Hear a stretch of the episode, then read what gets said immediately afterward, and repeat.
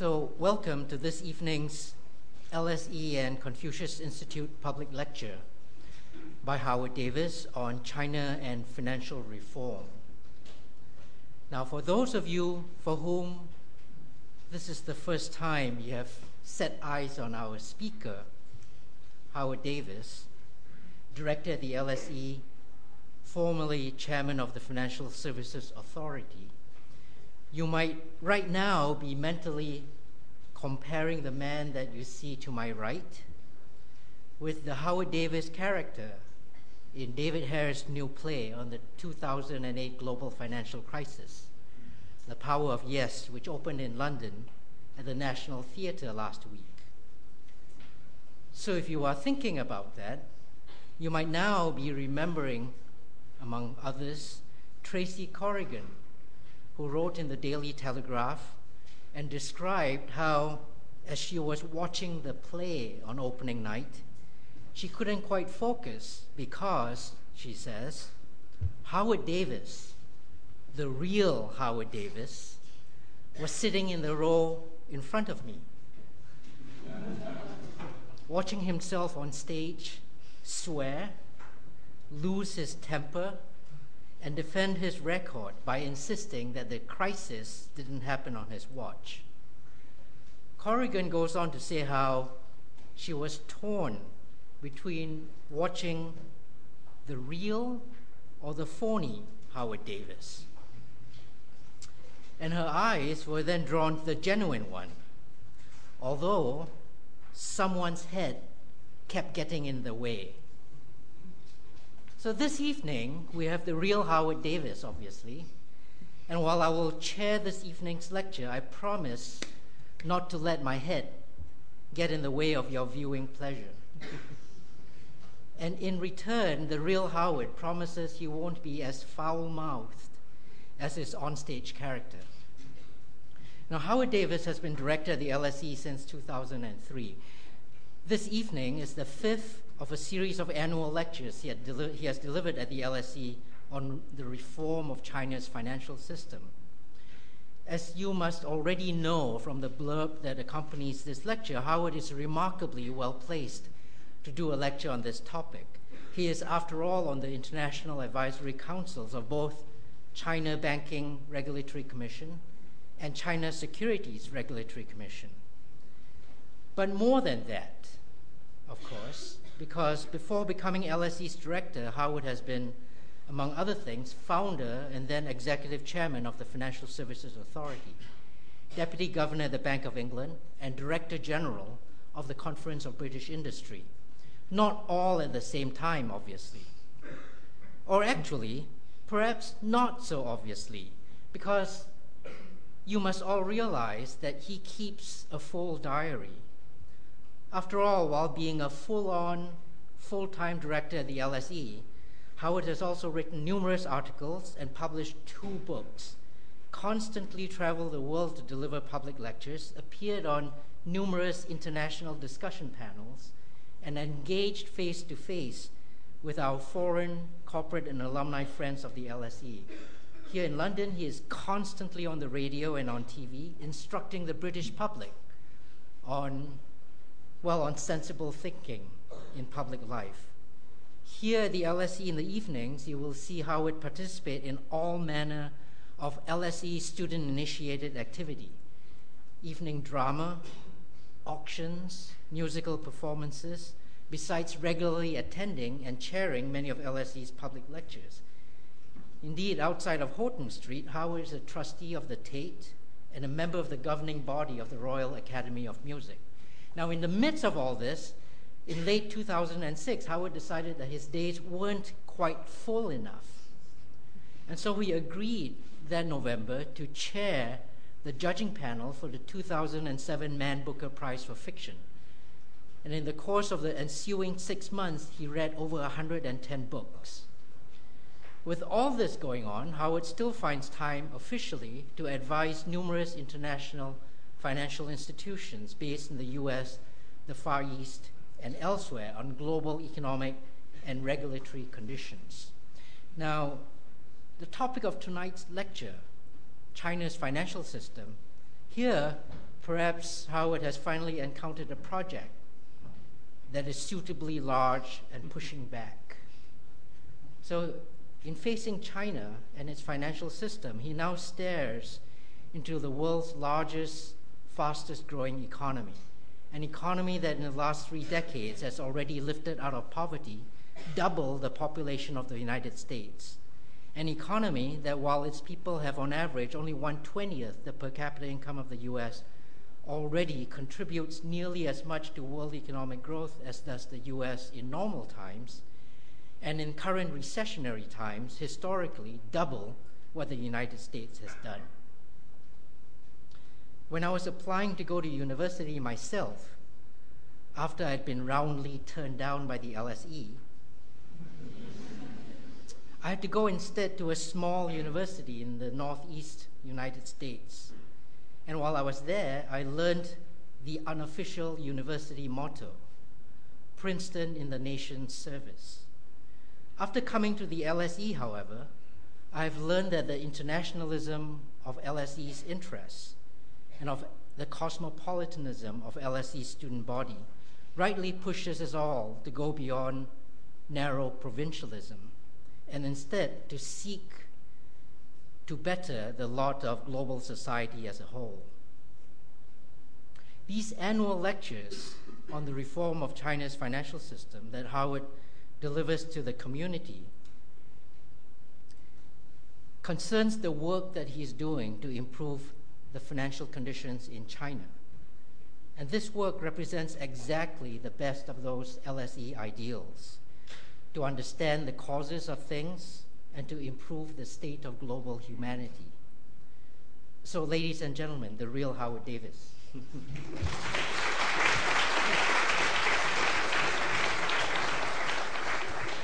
Thank you very much, uh, Danny. The really irritating thing from my point of view about uh, the play at the National at the moment is that the actor portraying me is, um, how can I put this politely? Uh, well, he's fat. Uh, and my wife, who came with me on the opening night, said, you know, all those hours in the gym completely wasted because now everyone who goes thinks, you know, Howard Davies is actually a rather porky sort of character. Uh, running to see. So I'm rather, and these days people are not serious about their art. You know, I thought that if you acted in a play about a real person, you should seek to resemble them. But has this, has this man been on a treadmill? He certainly has not. Um, so that's the unfortunate thing. But uh, tonight, um, it's finance in China and not the financial crisis, though, of course, China has been affected by the financial crisis, though not quite in the way people feared um, originally.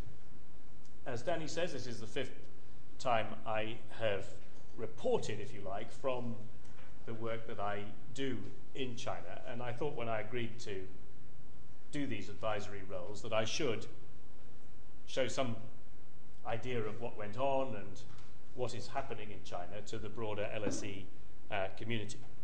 Now, my last visit there was actually in uh, the end of June with the uh, China Banking Regulatory uh, Commission. Um, and it's probably fair to say that over the last 12 months, there has been less in the way of significant reforms than in the previous four or five years. And that's not surprising because clearly in China, as elsewhere, managing through the crisis has been the focus of public policy over the last 12 months. So, quite a bit of what I say this evening will be looking at how China has been affected by the crisis, both its economy, first of all, um, and then its financial sector, uh, and slightly less about the details of financial reform over the last 12 months, because it is fair to say uh, that there has been less.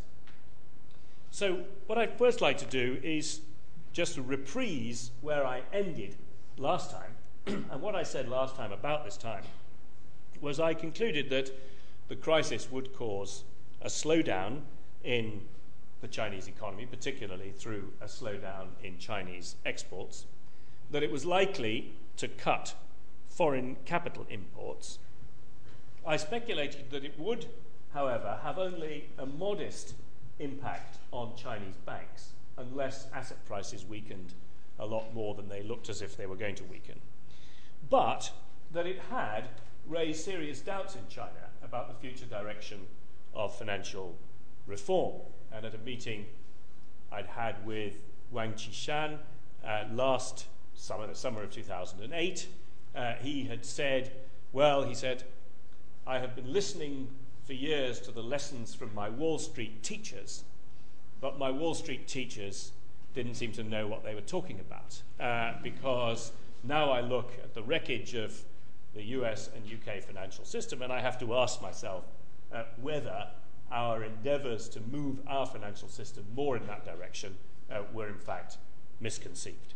So that's where I ended last year with uh, China beginning on a period of slightly slower growth and questioning uh, itself about the direction of reform. Now, what's happened since? Well, all the BRIC, and I've added the second I for Indonesia in here, economies um, have slowed down. Uh, some of them, of course, very uh, dramatically indeed. The biggest swing being uh, Russia, but also uh, South Africa and Brazil have slowed sharply. And China has slowed, but of course, nothing like as much um, as many of the others. Um, and uh, in fact, many feared that Chinese economic growth, which had slipped to uh, only an annual rate of about 6% at the beginning of 2009, would slip further. And as many of you know, the Chinese authorities in particular see a growth rate of 6 or 7% as absolutely crucial in order to maintain at least stable employment. And it looked as if it was possible that China would move into a position where unemployment would begin to rise. So, why did this pick up? Well, uh, I think we have to say that it was, in very large part, a large fiscal stimulus which helped to offset declining overseas demand. And over the period uh, 09 10, the Chinese fiscal stimulus is estimated at around 3% of GDP. The total announced package was indeed uh, somewhat more than that, but over this financial year, uh, the estimate is that it will have had an impact of about 3% of GDP. Uh, this was possible and uh, hardly imprudent because of China's very strong fiscal position. Of course, it's very strong foreign currency reserves as well, but a strong fiscal position domestically. Uh, so, whereas uh, in the UK our government has struggled to implement a fiscal stimulus approaching 1% of GDP, and even then that looks fairly imprudent given our borrowing position, China clearly had the flexibility to undertake a significant fiscal stimulus. Whether it's undertaken that fiscal stimulus in the optimal way is a more moot point, and we'll come on to look at how the fiscal stimulus has been implemented uh, in a moment. Uh, but undoubtedly, this has had a big impact on growth. And as a result, China really remains uh, quite a strong and stable performer among these large developing economies. So, by comparison with uh, India, of course, has done reasonably well. India's growth rate uh, slipped a bit, but its inflation has been slightly higher and its unemployment rate higher. But the others um, have suffered much more uh, than China has. So China has remained quite a stable economy by comparison with other large developing economies and with very high uh, competitiveness.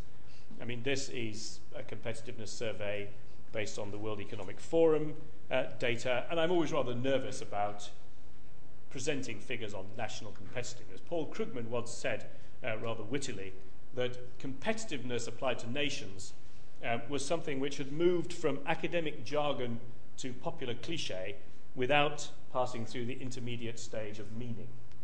Um, and undoubtedly, one has to be a bit skeptical about what this means. But certainly, on international surveys of China as a place to do business, China as a place to invest, the perceptions that foreign firms have, uh, China has remained uh, very uh, competitive. So, um, what one thing we may uh, conclude from this, and here I am going to quote a source of impeccable authority. Um, absolutely the best source you can imagine, uh, in the form of one Qua D uh, from uh, his recent piece that he has written, that the center of gravity of the world's economic growth has drifted eastwards. Um, although this is a paper that Danny published only this year, uh, like many economists, of course, he's quite out of date. Um, and the latest uh, figure he has in this is from uh, 2003. But actually, uh, these figures on uh, economic center of gravity, it's an amusing concept, really. It's a kind of least squares um, approach where you take uh, the place in the world um, which is closest to the major centers of um, economic uh, activity. Now, Danny, unfortunately, whilst a brilliant economist, uh, is a shaky geographer. Um, and if you look at these cities, they are positioned rather curiously uh, in relation to each other. Uh, so, um, London, of course, this is another thing about Danny. Danny is a boy brought up in the British Empire. Um, brought up in Malaysia and born when Malaysia was still comfortably in the bosom of the British Empire, and so he naturally puts London at the centre of the world um, on the equivalent of the Greenwich uh, meridian. Uh, but you might wonder where this world centre of economic uh, gravity actually is, because you wouldn't really quite uh, guess it. And in fact, uh, this is actually a paper not from Danny Quah, uh, but from uh, some researchers at uh, HEC in Paris, uh, that actually the world's economic centre of economic growth has moved from Iceland in 1975 to somewhere around Spitsbergen uh, in 2004. Now, I don't know if anybody here has been to Spitsbergen, certainly I haven't, but it doesn't strike you as being necessarily the most exciting economic place uh, in the world. But uh, essentially, um, what this has shown is that the pull of economic activity in China is pulling the center of gravity. Um, the, the, world's geographic center of gravity is in Russia, rather oddly. Um, but the world's economic center of gravity has moved. And one thing that the uh, French researchers have done is to say, well, um, why is this happening? Which cities are actually exerting this force and which cities are moving away? And in fact, the gainers, the top 15 cities um, who are getting closer to the world centre of economic gravity, uh, 14 of them um, are from China. Any, is there anybody here from Qiqihar? anybody here from Hohhot? No? Anybody here from Daqing? Baotou, Datong, Beijing, must be somebody from Beijing. Yes, thank you. well, anyway, it's rather curious. I, these are rather odd calculations, but I just throw them up for some amusement. But this is uh, the, the, cities that are moving closest uh, to the center of the world's economic gravity. Uh, and who's the losers? Well, Dublin uh, is the world's biggest loser. Um, but unfortunately, my own hometown of Manchester um, is also a big. Anyway, this was just, uh, uh, this is just uh, a bit of fun and reminds me of the old Irish joke. And if you wanted to be in the centre of the world, you wouldn't start from Dublin. Um, but uh, what this shows is that actually the world's centre of economic gravity has been moving east, and I suspect that when the calculations are done over this period of the last two or three years, uh, that centre will have moved even more sharply. Uh, because it's pretty clear that China has not been anything like as badly affected by this recession as the US or Europe uh, have been. Now, what about the component of the impact? Well, export growth, as I suggested last year, I thought exports would actually fall, and they did not, though it's fair to say that export growth did level off. Exports did not fall in um, absolute terms. And what you can see is that both imports and exports, uh, the growth rate declined quite significantly over the last uh, two years. So the impact of export of trade on economic growth in China was lesser, um, which uh, suggests that something else must have taken the strain, although I think probably not enough.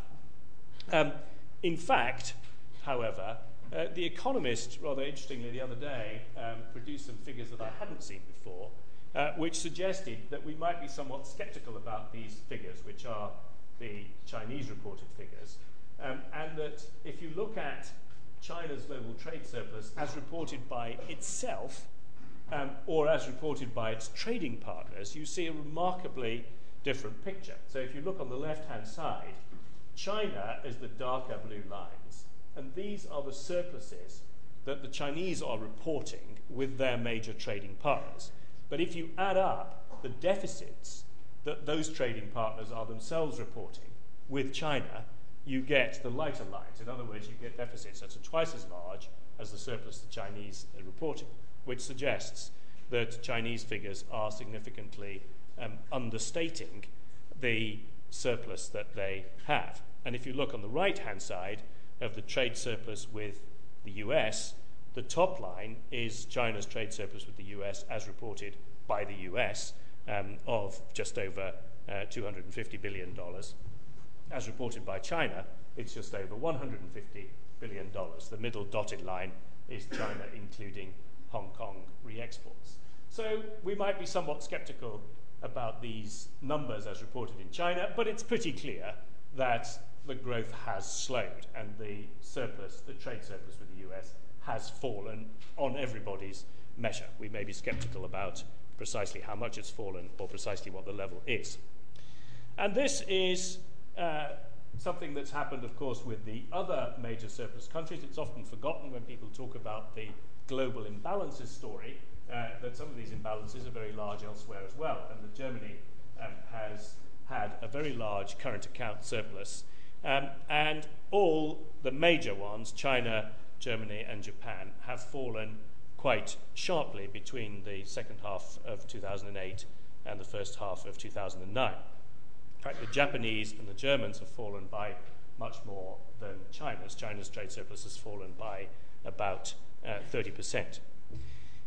Is this good news? Well, generally, um, we would say yes, in that part of the story which lies behind the financial crisis has been of huge global imbalances, fueling a, a savings glut, if you like, providing cheap money in borrowing countries which bid up uh, and the price of risky assets and bid the yield down on risky assets, generated risk mispricing on a massive scale, which was part of the build up to the collapse uh, in the end of 2007. Uh, so we wanted uh, these imbalances to adjust somewhat, but in fact, there is not a great deal of impact. And I think that this decline in China's trade surplus has occurred mainly because the US is squeezing imports uh, and because uh, of a poor fiscal position in the US um, and also poor consumer confidence in the US. And it's incurred more on the US side than because China has been raising uh, consumption. And indeed, to fill the gap created by declining US consumption, um, China's surplus of 300 billion or so with the US uh, would have to be a 450 billion dollar deficit in order to compensate uh, for the uh, reduction in consumption in the US. So essentially, we've seen really quite a modest reversal of these global um, imbalances. And if you look at uh, consumption in China, China is still very, very low as a consumption share of GDP. Um, these are uh, McKinsey figures which show China um, as only 37% of GDP in private consumption uh, compared to 67% in the UK and over 70% uh, in the US.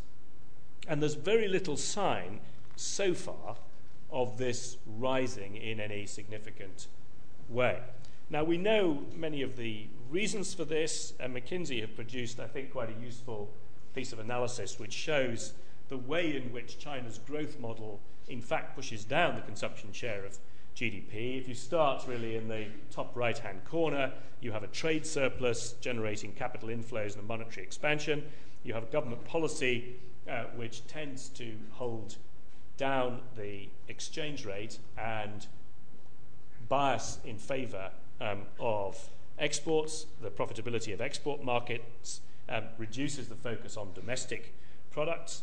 Um, you have a limited safety net um, and limited worker protection, which causes Chinese consumers to want to save more because the combination of the move from the country into the cities and therefore the reduction of the informal safety net and the lack of much in the way of pension provision means that people have a strong incentive uh, to save. Um, there's low uh, returns on financial assets and limited access to credit, uh, which makes uh, consumption again uh, somewhat more difficult, and strong investment focused policies uh, and incentives. So, this biases the Chinese economy into a strong export driven and investment driven economy and low domestic uh, consumption.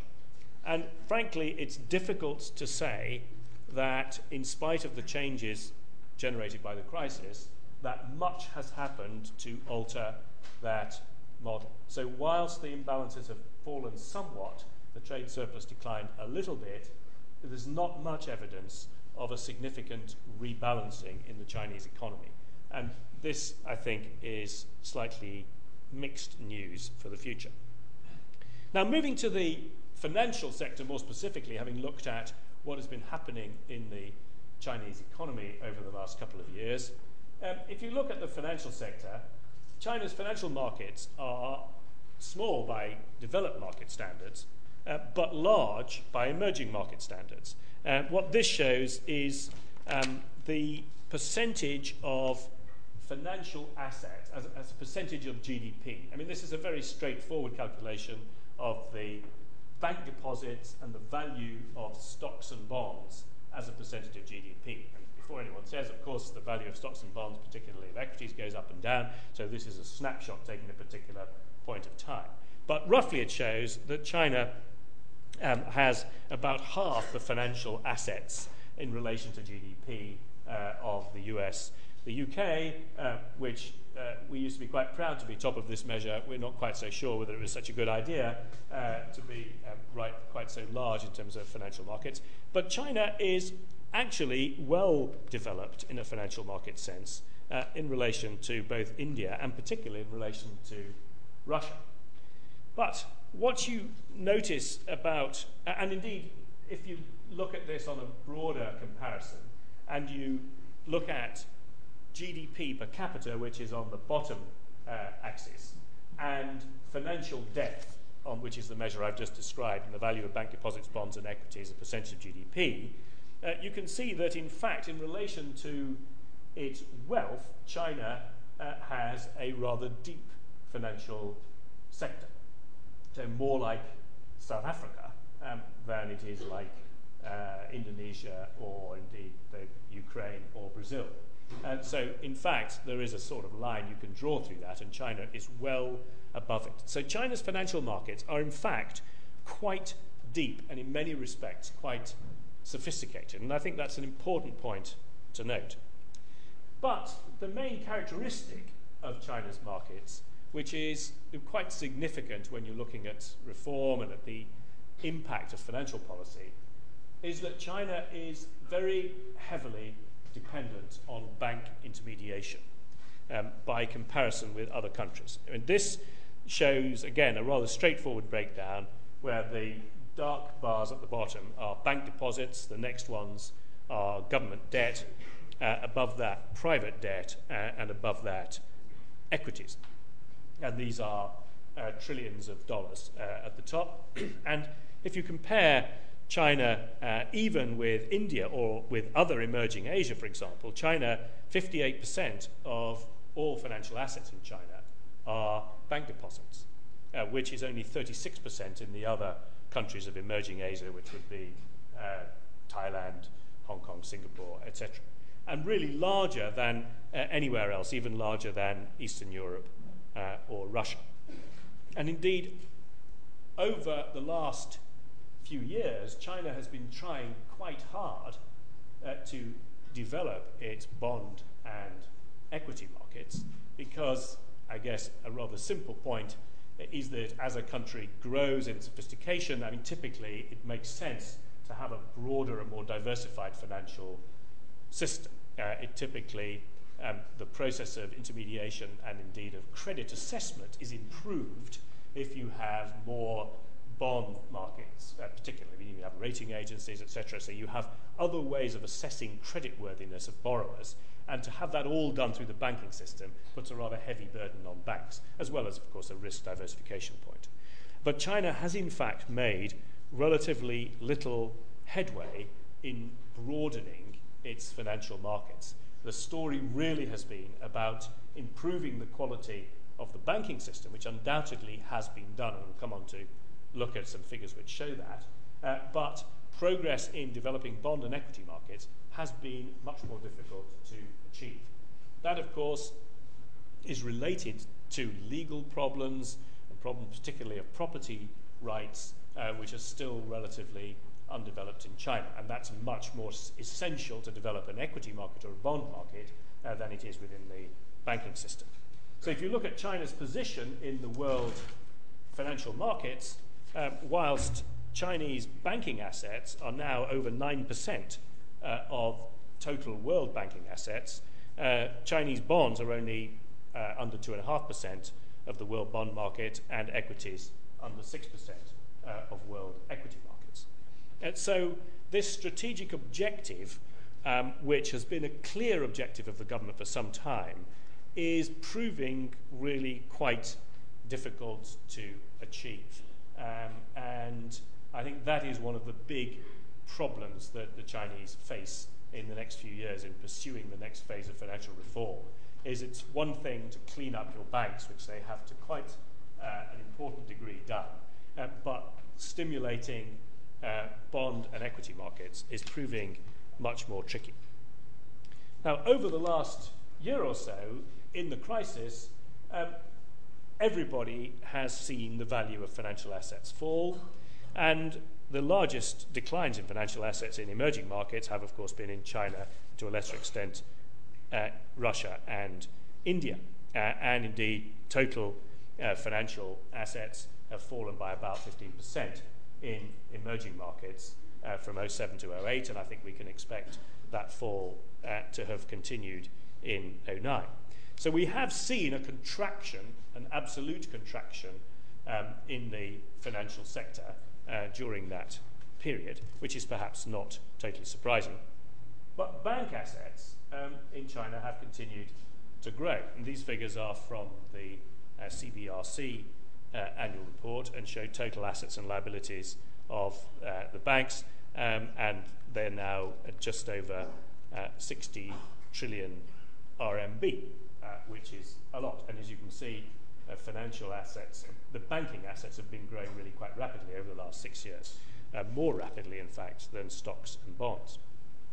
So that we now have a position where uh, three of the world's top dozen banks um, by capital size are Chinese. Uh, this is not by assets, uh, though the picture is not that different. This is by uh, tier one capital, um, which has been an increasingly important measure uh, in the last couple of years. Uh, the league tables tended to focus on banks by size of assets, and of course, uh, that would put Royal Bank of Scotland uh, top, uh, but that's not uh, top of any league anyone really wants to be top of at the moment. Um, so it's probably more interesting to look at strength, capital strength. But even on capital strength, the Chinese have three of the top 12. And I think that this is likely, this uh, dominance of Chinese banks is likely to grow because if you look at some of the ones at the top of this, uh, you know, you can only forecast that Citigroup uh, will retrench and uh, Royal Bank of Scotland uh, certainly will uh, over the next year or two. So we're in a position where the Chinese banks are growing still rapidly and indeed by international standards are now very large and where their capital adequacy has in fact improved quite significantly. What this shows uh, is the CBRC's own calculations, but now that most of these big banks are, have international shareholdings and they do publish accounts to international accounting standards, I think these figures are reasonably good. Of course, one can argue about the provisioning rules that Chinese banks use. Uh, probably Uh, they understate non performing loans. They're probably not quite as rigorous as uh, Western banks would be.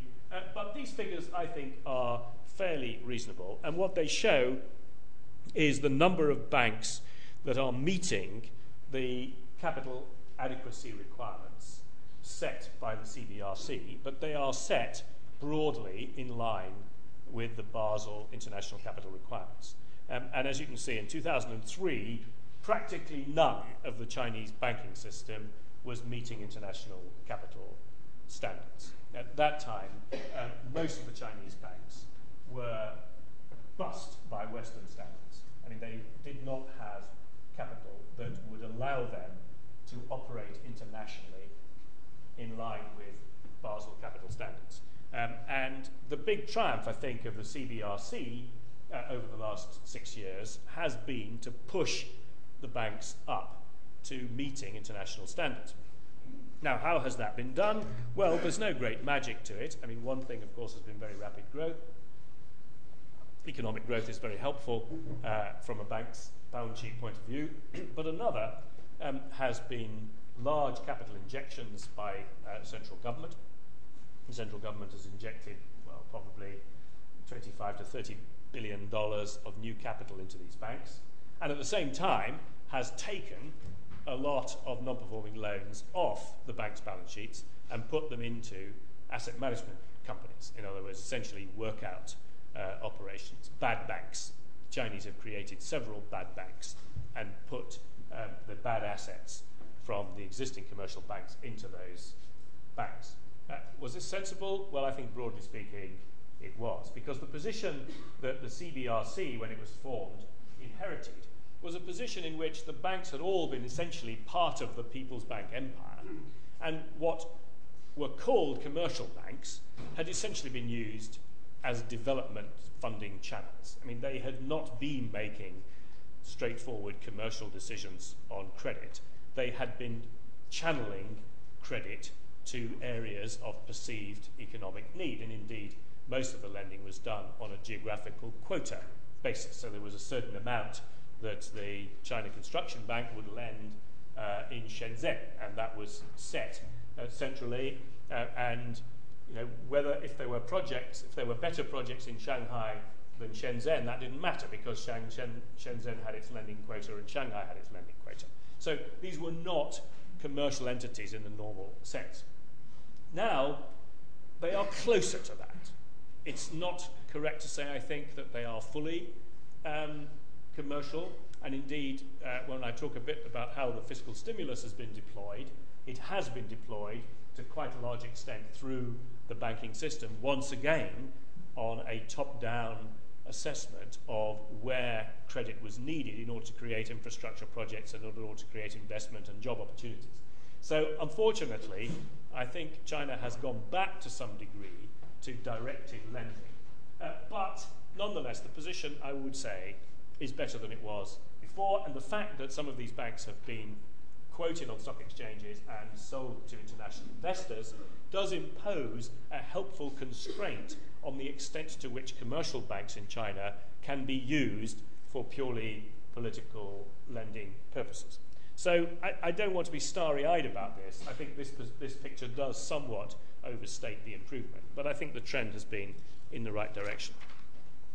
And the non performing loan problem, um, which we used to talk about extensively, um, has fallen very sharply. And the share of uh, non performing loans, um, which is the, the dotted line, is the NPL ratio, um, and the balance of NPLs, so the bars is the absolute uh, amounts, has fallen sharply. Now, my speculation, uh, unfortunately, is that this trend is unlikely to be sustained uh, for the next year or two uh, because of what has been happening during this period of the authorities pumping money into the economy uh, in order to generate that little uptick in growth that I showed you earlier on.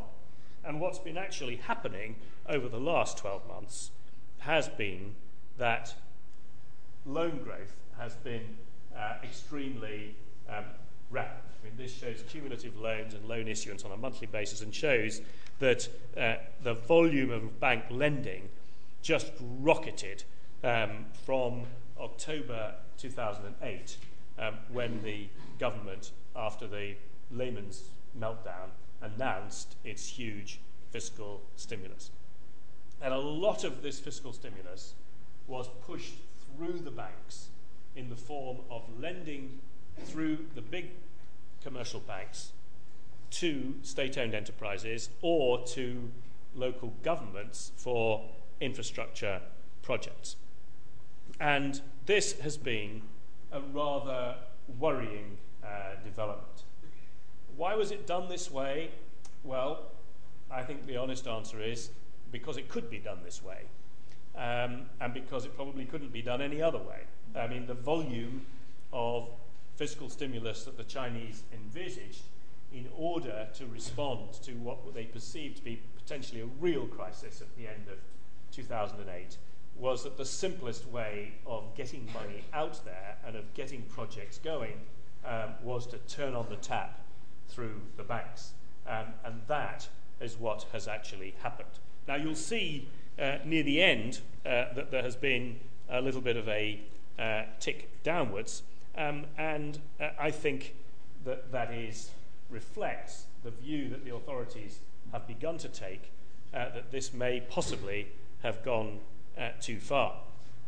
Indeed, uh, the Chinese government has created huge quantities uh, of credit, and that lending is leading to unsustainable asset price inflation, while wasteful investment is producing huge amounts of excess capacity.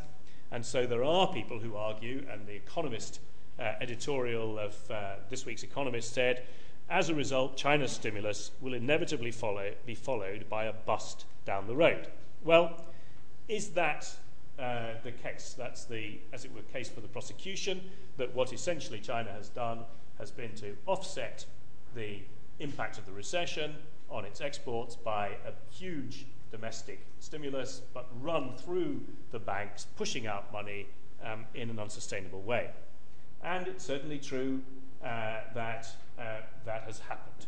Um, and the PBOC removed the lending quotas that it um, had imposed on the banks, uh, reduced reserve requirements, uh, the reserves that the banks have to hold uh, in the central bank, and, in- and lowered the interest rates. As you know, interest rates in China are still very heavily administered. I mean, there is a straightforward lending rate, but also margins which banks can charge on lending are still quite heavily controlled. So they don't just control, as we would here, the lending rate between the central bank and the banks, but they also control the lending rate between the banks and their customers. Um, and the spreads are very uh, tightly defined.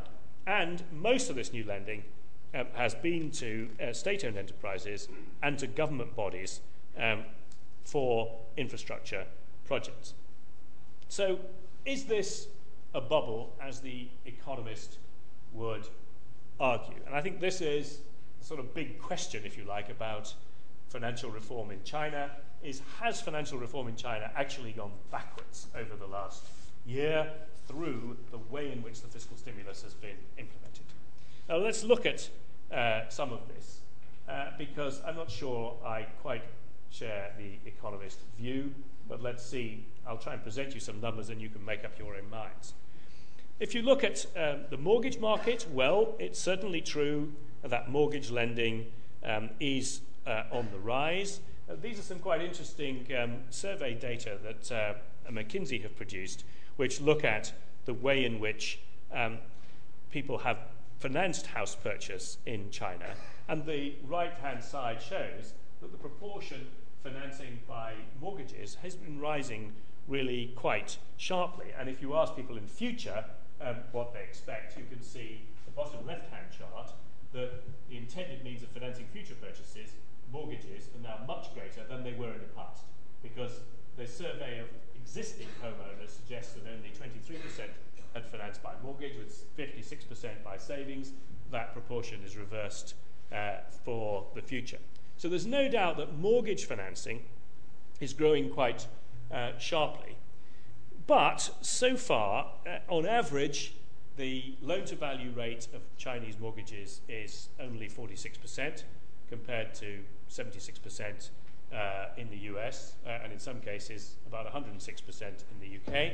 Um, there is a minimum deposit uh, of 20%, uh, which is much larger than would be typical in the UK and the US. And indeed, for people buying for speculative purposes, in other words, buying not to live in the property, um, the minimum deposit is supposed to be 40%. It's the case that property prices are up about 80% in the last year, but from quite a low base. Prices in Shanghai are rising sharply. Uh, new flat prices in Shanghai are up 30% over the last year. But overall, property prices in China are only up uh, 2% in the last year. So, um, whilst it looks as if there may be some localized bubbles developing in Shanghai, and uh, how many people from Shanghai? Yeah. Do you own a flat? Yes, well done. So you've done very well over the last year. 30% up. So he's buying the drinks afterwards. It's a guy with a purple, uh, purple tie. Um, but this seems to be a localized uh, bubble just in one or two coastal cities, not a generalized bubble all the way across uh, the country. So I'm not uh, sure um, that the uh, position is quite as bad on the housing front um, as the economist would tend to argue. But I think these figures are ones which the Chinese authorities are going to want to look at very, very carefully because it's very clear that consumer intentions have changed really quite sharply. Um, and consumer intentions about credit um, have altered. Now, you might say this is quite good news from the point of view of the consumption society in China because as I showed earlier, one of the obstacles to greater consumption in China domestically has been um, availability of credit being relatively weak. And people now perceive that credit will be available to them to, in the future and will be prepared to, uh, to borrow. Uh, so um, uh, we have a sample of one here. Was your flat bought with a mortgage? Yes, there you are. Well, so things are looking up. A sample of one we have. Um, that, um, so moving away from the, uh, the housing market, though, uh, just one or two other things to say about the Chinese banking uh, system before I come on to the equity and bond markets uh, is that uh, the system is still quite uh, protected. I mean, the Chinese have talked extensively about um, reform and about opening up, but actually, um, if you look at the um, measures of openness um, of national banking markets. And this is work done uh, by the OECD, um, which measures the ease of entry into the banking market, the ease of getting uh, regulatory approvals, the ease of opening branches, the ease of bringing in new capital, the relationship between the rules applying to foreign institutions and to domestic institutions, uh, and produce an index of openness and closedness, if you like, of a, bank, uh, of a banking market, they still show uh, that China um, is a very difficult market to enter. And the Chinese banks are still very heavily protected. Now, to some extent, of course, that can be a political choice, uh, but I think if you have a high degree of protection around your banking system, you know, that you have to be worried um, about its lending standards, uh, its efficiency, its productivity, etc. And China is still as difficult a market to get into as Russia, uh, and is really, uh, with the exception of a few completely closed markets like Korea and North Korea and Cuba and places like Venezuela now, um, it is very, very closed. And although the uh, foreign banks have been making some progress, um, this is a Deutsche Bank figure which suggests that uh, the foreign banks now have about uh, 2% of assets in China. In fact, uh, there's some reason to believe that this will have fallen uh, in 2008. And the foreign bank presence in the renminbi market is still very small indeed. Um, I mean, they've only been allowed to get into renminbi business very, very recently. Uh, so, although it looks as if the market, you know, the quality of Chinese banks has been uh, improving, uh, it's still a very protected market. Very recently, and I think this is quite interesting because the Chinese have done this in the middle of the crisis, uh, they have improved and liberalized the environment for foreign banks, and they've, foreign banks have been allowed to underwrite and trade renminbi bonds for the first time. They've been authorized to issue debit cards, which they weren't allowed to do uh, before, and indeed permitted to invest in consumer finance companies. So I think one thing it's quite interesting is that um, in the middle of this crisis, the Chinese have continued to move in these modest but nonetheless significant ways uh, to open up the banking market. I'll come on right at the end to say uh, what more needs to be done and what foreign banks' perceptions of the Chinese banking system is. But before I do that, let's just say a little bit about the uh, bond market and the equity markets, because as I pointed out earlier, they are the parts of the financial sector in China which are relatively underdeveloped. The bond market has been growing.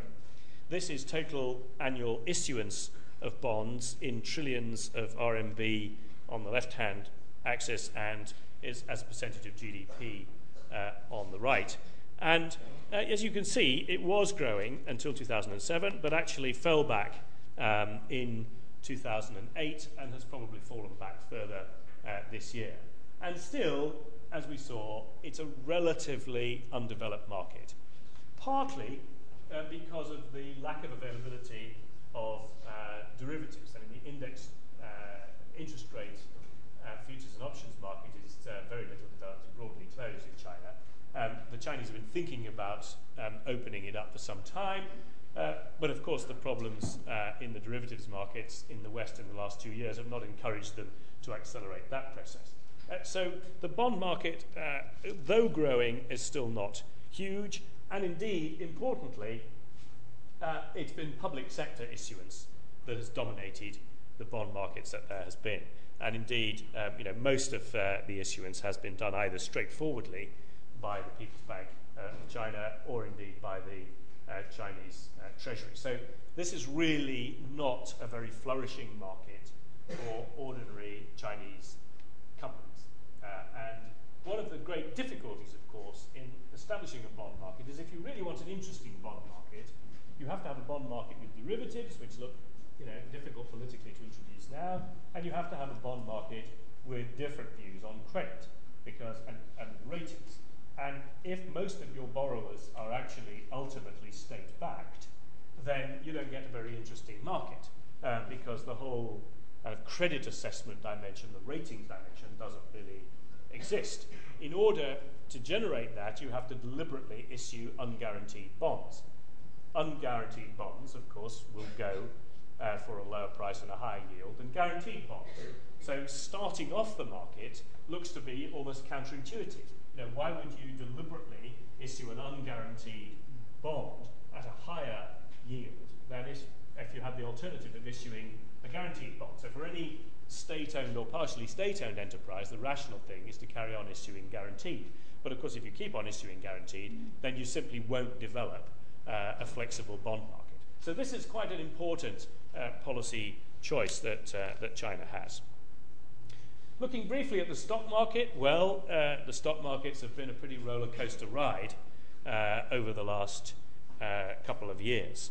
Um, and there are people who say, well, uh, we've now got another bubble um, inflating in the last few months. And this is again part of the economist um, argument that we have a, not only we have a house price bubble, which I say I personally think is overstated, but we also have an equity uh, bubble.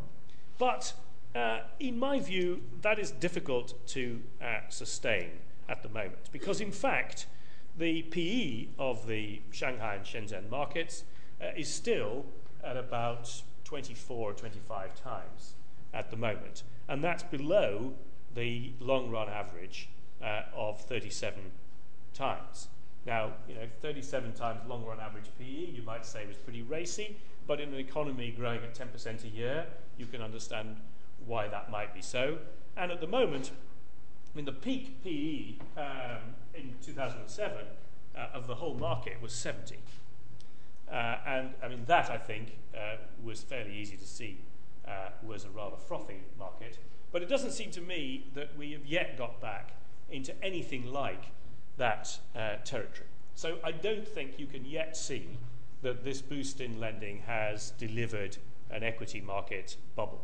And corporate profits are up about 7% uh, year on year, so there is some underpinning uh, for this somewhat greater optimism, and I think it's arguable that the market sold off too extensively uh, in 2008.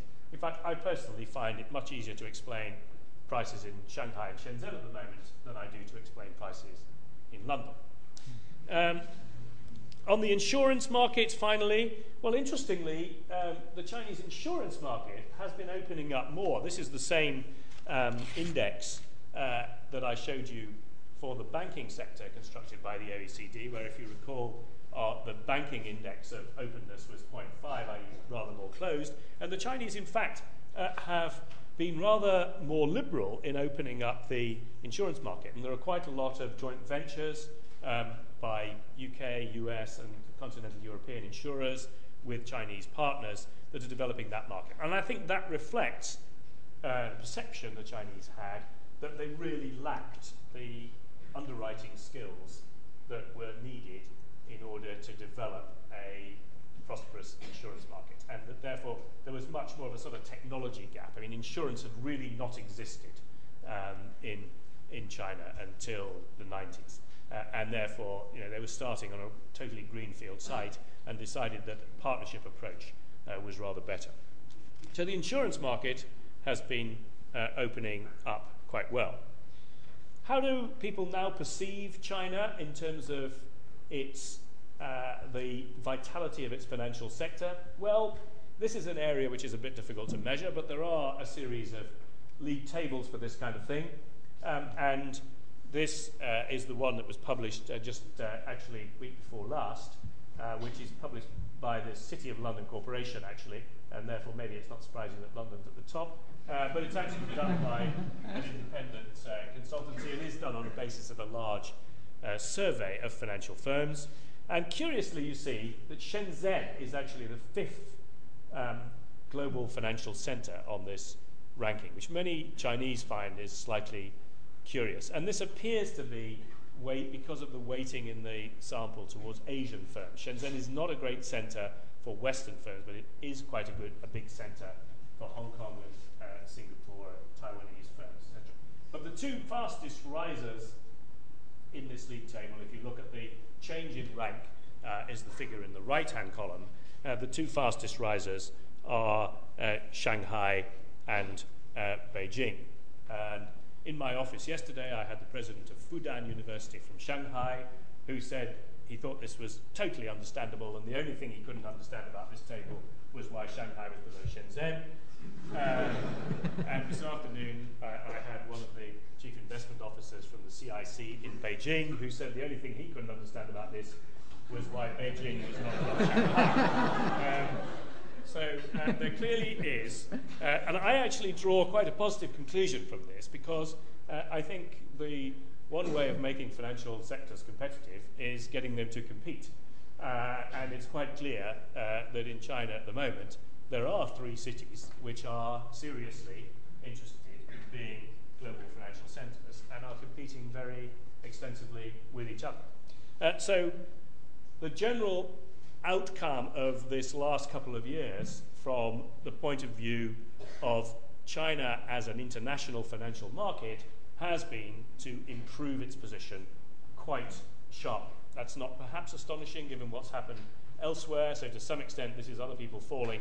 But in fact, actually, on the measures, which is a very extensive survey of uh, which produces an index based on people's perception of ease of doing business of a lot of foreign firms, London's position has essentially not changed, neither in relative nor in absolute terms, which is slightly surprising, and I wonder about it, but nonetheless, that's what the survey says, whereas the Chinese position has improved.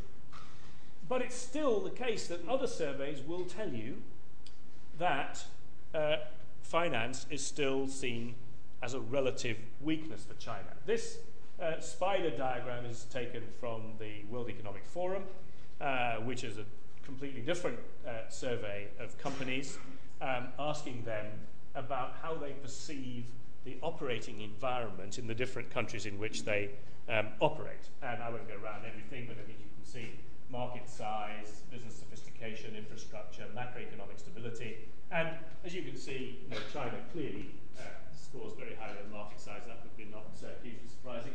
Um, and also, of course, on, on uh, uh, macroeconomic stability, and recently on health and primary education and on higher education. And the relative weaknesses are in uh, in finance uh, and, and in what they call technological readiness. So at the moment, um, if you ask firms, they will still say that they regard the Chinese financial sector as relatively poorly developed. And if you look below that spider diagram at some of the rankings in terms of you know, why, why China achieves the ranking it does, then foreign market size, it's number one, i.e., the scale of its export markets. This is firms who are thinking perhaps of investing in China. So clearly, the export markets from China are the, far, the largest. The domestic market is number two after the US. Pay and productivity, China is very strong. Obviously, you can employ people really quite cheaply and they work hard. Um, but when you get down to some of the other figures, like regulation of securities exchanges, um, China is 91 out of 133 countries.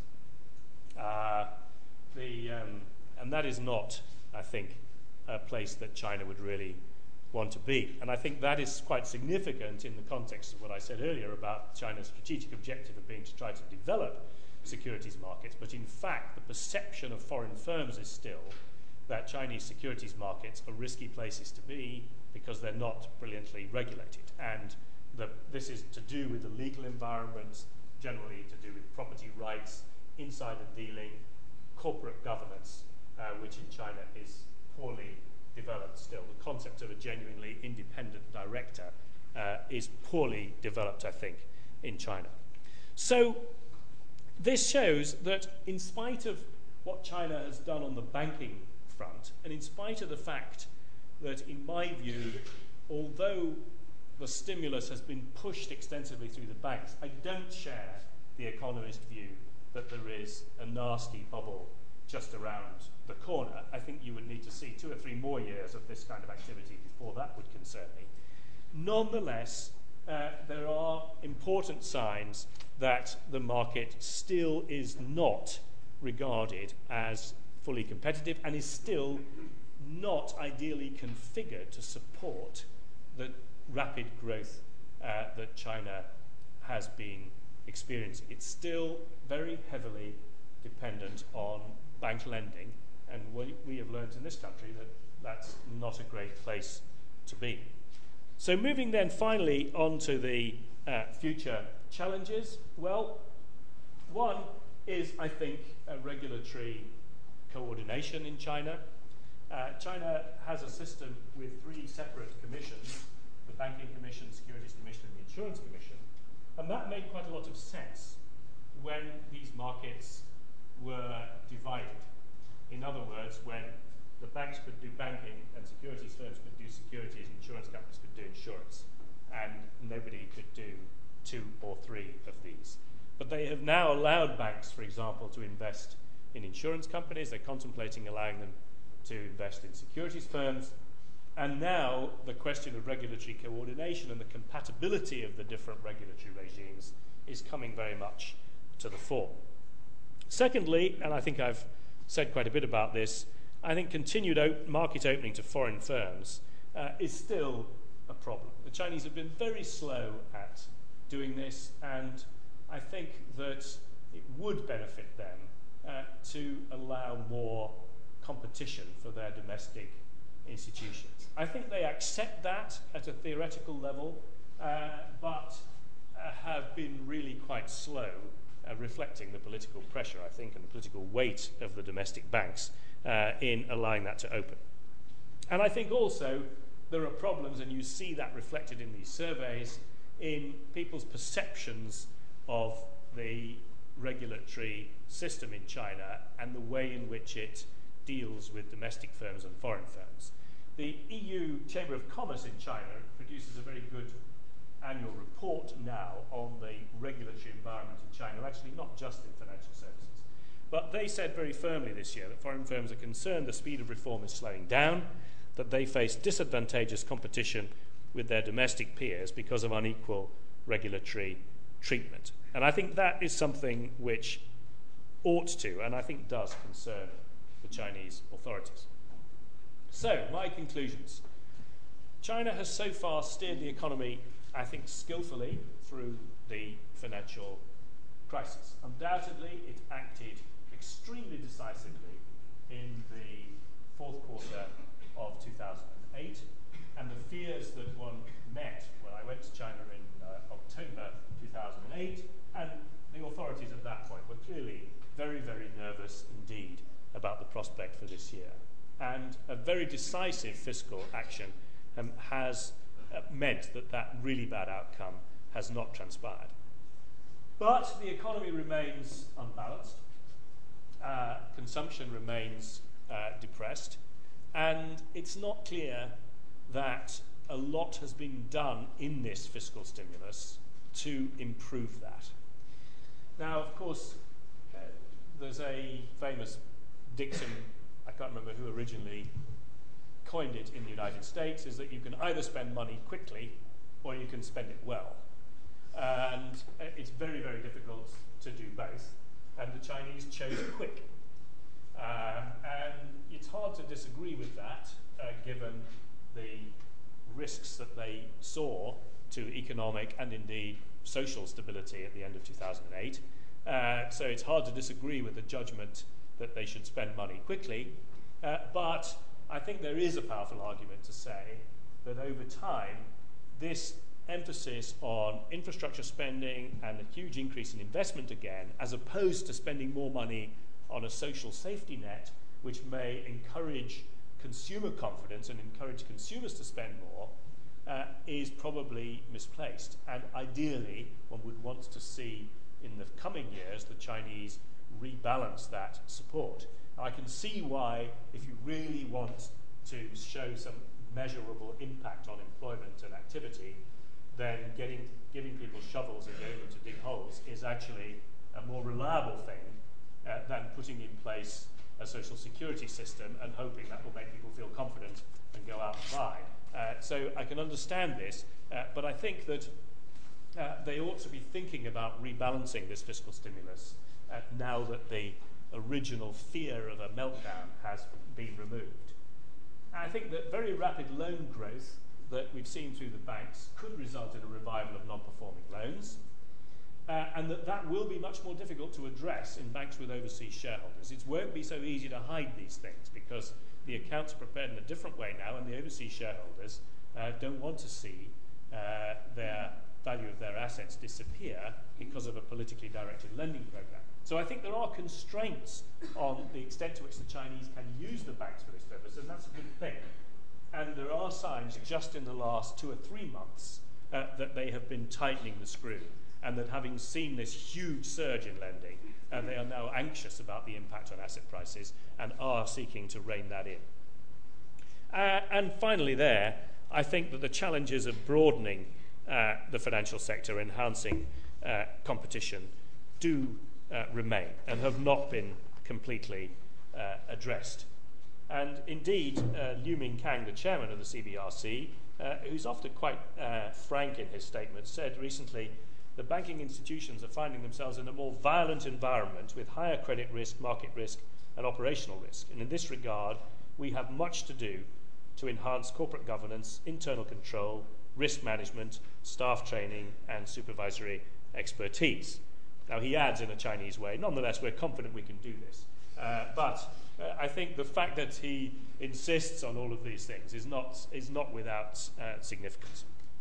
So, my absolute final conclusion is I think the Chinese authorities do remain committed to reform. Liu Mingkang ends his recent annual report by saying, We will further press ahead with the reforms of the banking sector. So I think that that is a clear statement, and I believe it. I think they do remain committed to meeting global standards, and indeed they're now directly involved in formulating them.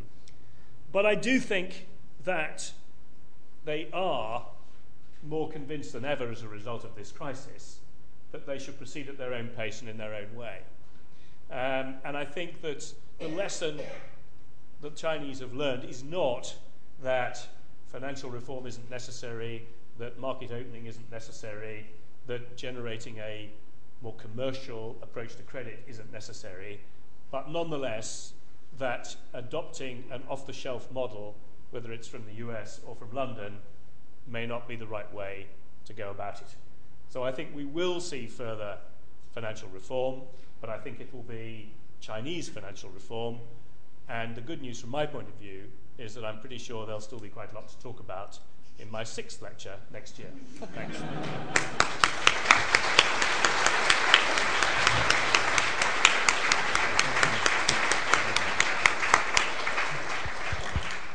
Right. Thank you, Howard. So um, there you have it a balanced, insightful, and an expert overview of the state of play of the Chinese economy and its financial system, not just relative to the global economy and the rest of the, the international financial system, but also insights into what's happening within the Chinese financial system, its landscape emerging on bank deposits, on bonds and equity financing, and on its emerging openness relative to financial institutions from elsewhere in the world.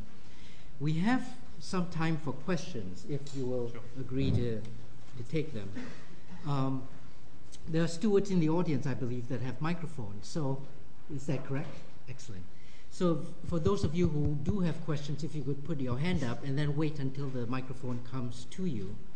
And when you get the floor, please identify yourself and make your question concise and to the point.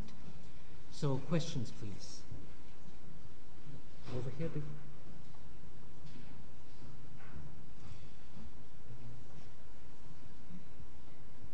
Um, thank you. I'm Zhang Hong with China's Caixin magazine. And yesterday here in LSE, um, the World Bank chief economist Justin Yifu Lin was giving a lecture, and he argued that um, if you take, take into uh, account China's development stage, the priority of China's financial reform should be put in developing local banks, which serve better for uh, SM, as uh, small and medium-sized uh, companies because they uh, that's where a Chinese uh, comparative uh, advantage lies in.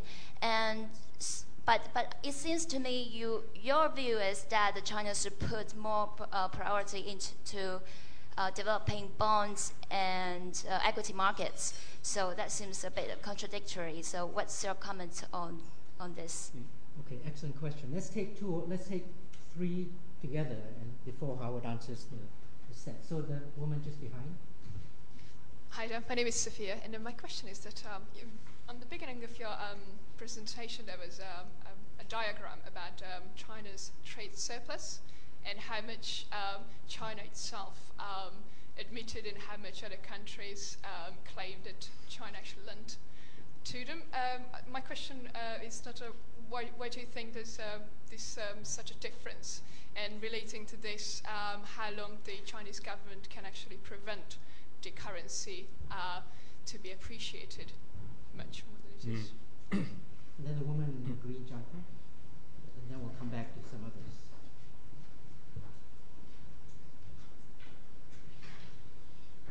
Thank you, Mr. Davies, for such a wonderful lecture. Uh, my name is Olga. Uh, I would like to ask you, uh, you elaborate a little bit on uh, Chinese currency in internationalization. If you could uh, explain a little bit more in the future once they get RMB uh, sort of internationalized, what banking authorities would be able to issue derivatives from now on? Would it be like few Chinese governmental banks or would another like public banks or international banks be able to trade Chinese currency? Thank you. Yeah. Um, on the first question, yes, I, I, sadly I didn't hear uh, uh, Justin Yifu Lin uh, last night, but I did have dinner with him afterwards. so we actually did discuss uh, uh, quite a few of the things he'd said in his lecture. Um, I think one of the, uh, I, I, I imagine that the point he was making about SMEs was that one feature of the recent lending that I mentioned was that most of it had gone to large SOEs and to large infrastructure projects. And the Chinese themselves are certainly anxious that the fact that it hasn't gone very much to SMEs, which they had actually hoped they would find more SMEs who wanted to borrow. I fear this is once again to do with the spending money quickly or spending money well. Really, it, that you know it is actually much more difficult to push money out if you're given a high priority uh, to lend in very small packets to individual uh, SMEs. So I understand his view on that, uh, that what they want to try to do is to reorient bank lending more towards the SME sector. Uh, but I don't personally think that's inconsistent with a simultaneous desire to try to ensure that the banks, that the stock and bond markets are better developed. And indeed, the two could be precisely in line because if the larger corporates are able to issue bonds more directly, you know, they take some pressure off that element of the bank lending channel, allowing the banks to do more in the SME sector. So I think, I think actually we, well, I know from having talked to him over dinner, we do rather see this in the same, in the same way, actually. Uh, second point on the trade surplus. It's actually uh, quite stark, the difference in, in uh, the Chinese case between their reported figures and others. But curiously, um, this isn't completely unknown. Um, as Danny knows, Martin Wolf in the FT frequently says that the world has a trade deficit with itself. Um, you know, that if you add up all the trade numbers, you never get to zero. that there is something very odd about figures. And some of it's to do with pricing mechanisms, some of it's to do with imports and re, uh, and re-imports and exports and re-exports. And it's extremely difficult to wash all these, these figures out. I think the differences in relation to China are rather larger than in other places, but you know, they, they do uh, often exist. And indeed, these figures are frequently massively revised. Uh, you know, we've had occasions where we've had a sterling crisis in relation in the past, in the 70s, in relation to a trade deficit that turned out never to have existed. Um, you know, when it was revised out of existence five years later. Um, but uh, you're probably right uh, to ask me about uh, the renminbi rate, and that's perhaps the elephant in the room. Um, though the way I typically prefer to approach this, I mean, the, the Americans spent quite a lot of time going to China and beating the Chinese up about the RMB and saying it must be allowed to rise. Um, my own view is that the better approach to this is to look at the shape of the Chinese economy and to try to encourage the Chinese to think that actually they would be less vulnerable as an economy if there were a better balanced economy as between net exports and domestic consumption and investment. That an economy that relies very, very heavily on net exports and investment for demand is vulnerable in circumstances like we have recently had. And I think in the autumn of last year, the Chinese suddenly saw, gosh, you know, a, an export machine that is driving our economy along might just stall, you know, seriously if the world economy has a heart attack, which it did. And I think they do now see that it would be advantageous to them in terms of stability, which I think is the number one priority for the Chinese authorities, to have a more balanced economy. I think if you have a more balanced economy, that naturally leads you uh, to lifting the exchange rate, actually. But it's a sort of a, I think it's better to see it the other way around. I think if you go and beat the Chinese up and say, allow the RMB to, to rise, you know, that tends to generate a dysfunctional response. But if you talk about rebalancing the economy, one means to which and one consequence of which is likely to be a revaluation of the RMB, you know, then that's uh, a positively good thing. Actually, we've had quite a sizable revaluation of the RMB uh, against um, uh, the pound.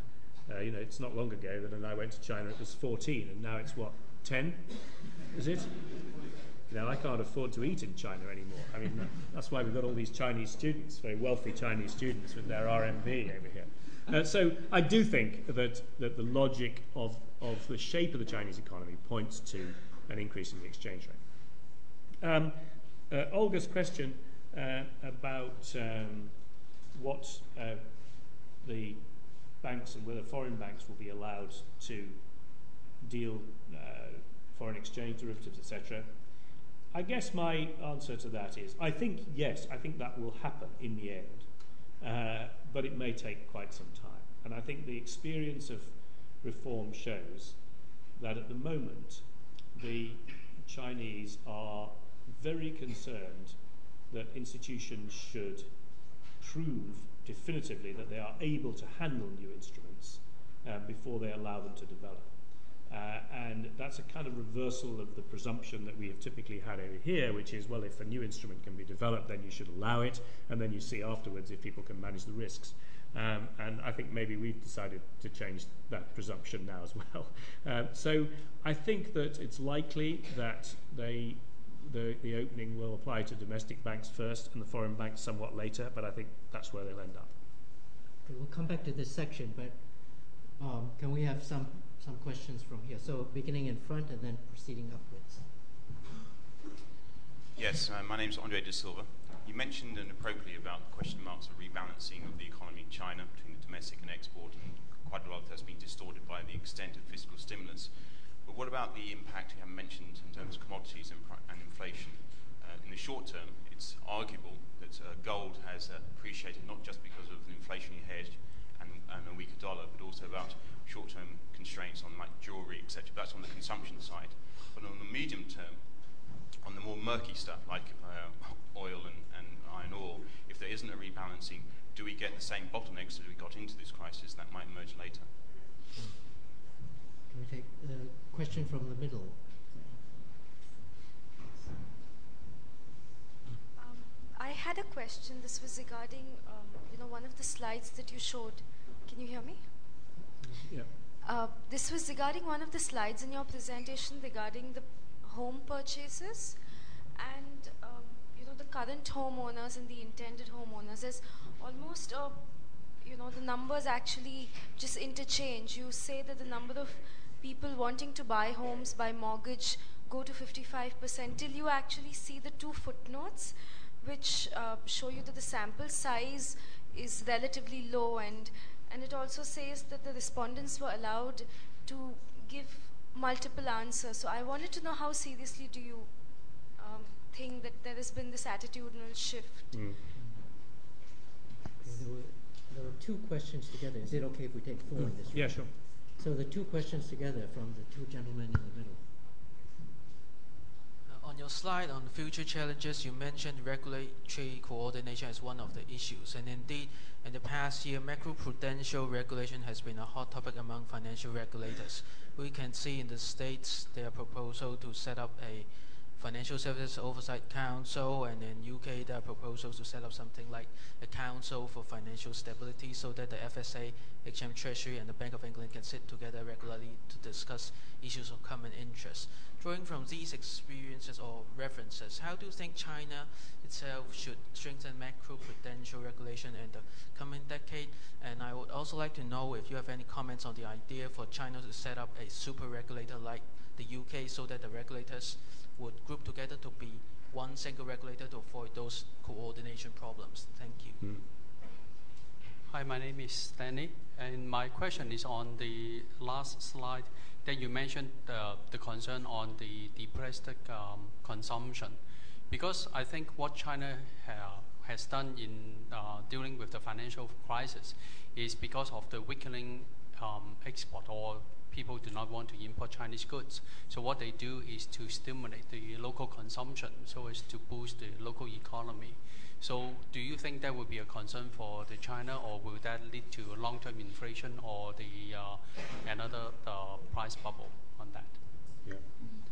Um, well, let me try and be pretty quick because uh, it's, it's five to eight. So um, on the first point on uh, commodities and the, the risk there, well, you know, I think at the moment, uh, in spite of the scale of the Chinese stimulus and uh, its impact on commodity markets, um, you know, the world economy overall is still quite depressed, and there's still a, a demand deficit uh, globally. So at the moment, whilst it's possible to draw lines and say, well, if China carries on like this and this and this, you know, and then and paint yourself a horrific scenario.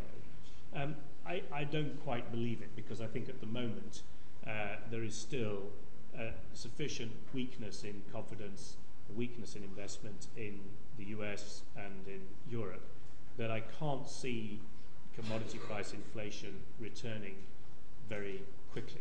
Now, maybe I'm being over optimistic, uh, but just at the moment, I, to me, that isn't the major, that isn't the major worry.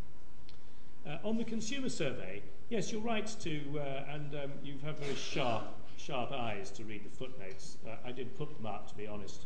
Um, and it is a bit of a slightly shaky. I mean, have a look at it if you want. Um, but the reason I, I, I referred to it um, was because actually consumer surveys in China uh, conducted, you know, by reasonably respectable overseas firms are quite in short supply. Really, there's not much of it that's gone on, um, and uh, you know, a sample of 650, yes, it's not huge, but I think it's probably of some reasonable significance. And I looked at it, and it, it's a McKinsey piece of work on Chinese consumers. McKinsey has a very big office in China now, several offices in China.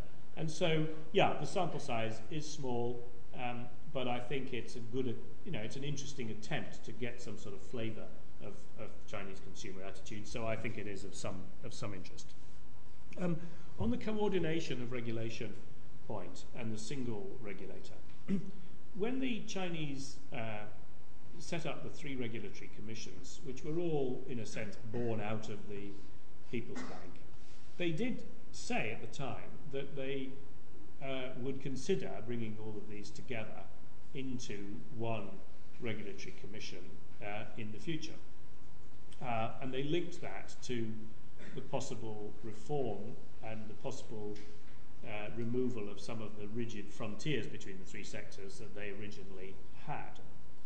Um, my feeling is that uh, as the financial sector has grown rather sharply in China, um, that you know there would be a a concern um, in the in the highest ranks of the government about having one person in charge of the whole of the financial sector. So now that's a slightly soft point, um, but I do think that the Chinese are concerned about concentration of power. They're also they're concerned about corruption as well, and you know they think well maybe had one authority, one guy, you know, this is a very powerful, this is a very powerful man, um, and um, you know I wonder whether they would be comfortable with merging all of these under one person, and certainly each time they've had a, China, a financial conference, which they have every year, they've looked at this question and they've decided that now's not the time. so I personally wouldn't expect that in the short term. Um, but I do think that the cooperation mechanisms are not as strong as they ought to be. Now, if you ask this question, you get told, oh, well, the chairman of the three commissions and the uh, head of the People's Bank, we meet frequently with our minister now, Wang Qishan, or Huang Ju as it was before. Um, uh, but what you get told by individual firms is that that might happen at the very top level, but that actually further down there are lots of detailed rules that stumble over each other. Um, and you know, you have uh, the banks um, C- the CBRC and the People's Bank saying we want to stimulate the equity market, and then you have the CIRC preventing municipal pension funds from investing in equities. And you say, well, how does that how does that work? You know, so I think it's um, that they haven't really done the hard work of trying to find better coordination of all the sort of detailed rules that apply further down. And so I think what's needed is not just a kind of grand group of people who meet and have lunch or breakfast quite frequently, which they do, um, but of trying to get that coordination more effectively planned between the, uh, the three different uh, commissions. Um, lastly, on stimulating local uh, consumption and the risk of bubbles, well, I talked about this, but my point really, and perhaps I should have made this a bit more clearly, is that the nature of the fiscal stimulus has not been to stimulate domestic consumption in the consumer sense. It has been largely to deliver infrastructure projects and um, investment. Investment, and typically investment by large SOEs. So the, there is a risk, I think, that what you've done is kind of rebuild uh, an export machine again, um, which actually will not serve to rebalance. Now, some of the infrastructure investment, railways and this kind of thing, is probably rather good. I mean, I think they did have quite a lot of shovel-ready projects, as they say, you know, where actually upgrading railway systems is good. It's good from an environmental point of view, emissions point of view, and it probably is good from productivity point of view and an internal trade point of view. And so that's probably quite good.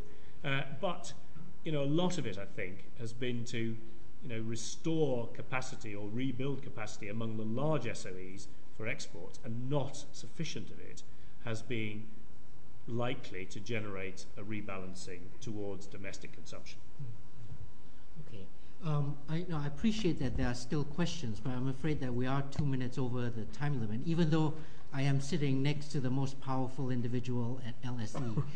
we, we still do have to keep to the time, and uh, I cannot let him, I cannot indulge him with more questions. So I have to call the evening to a close, but perhaps we can all, you could all join me in thanking Howard for a most enlightening evening.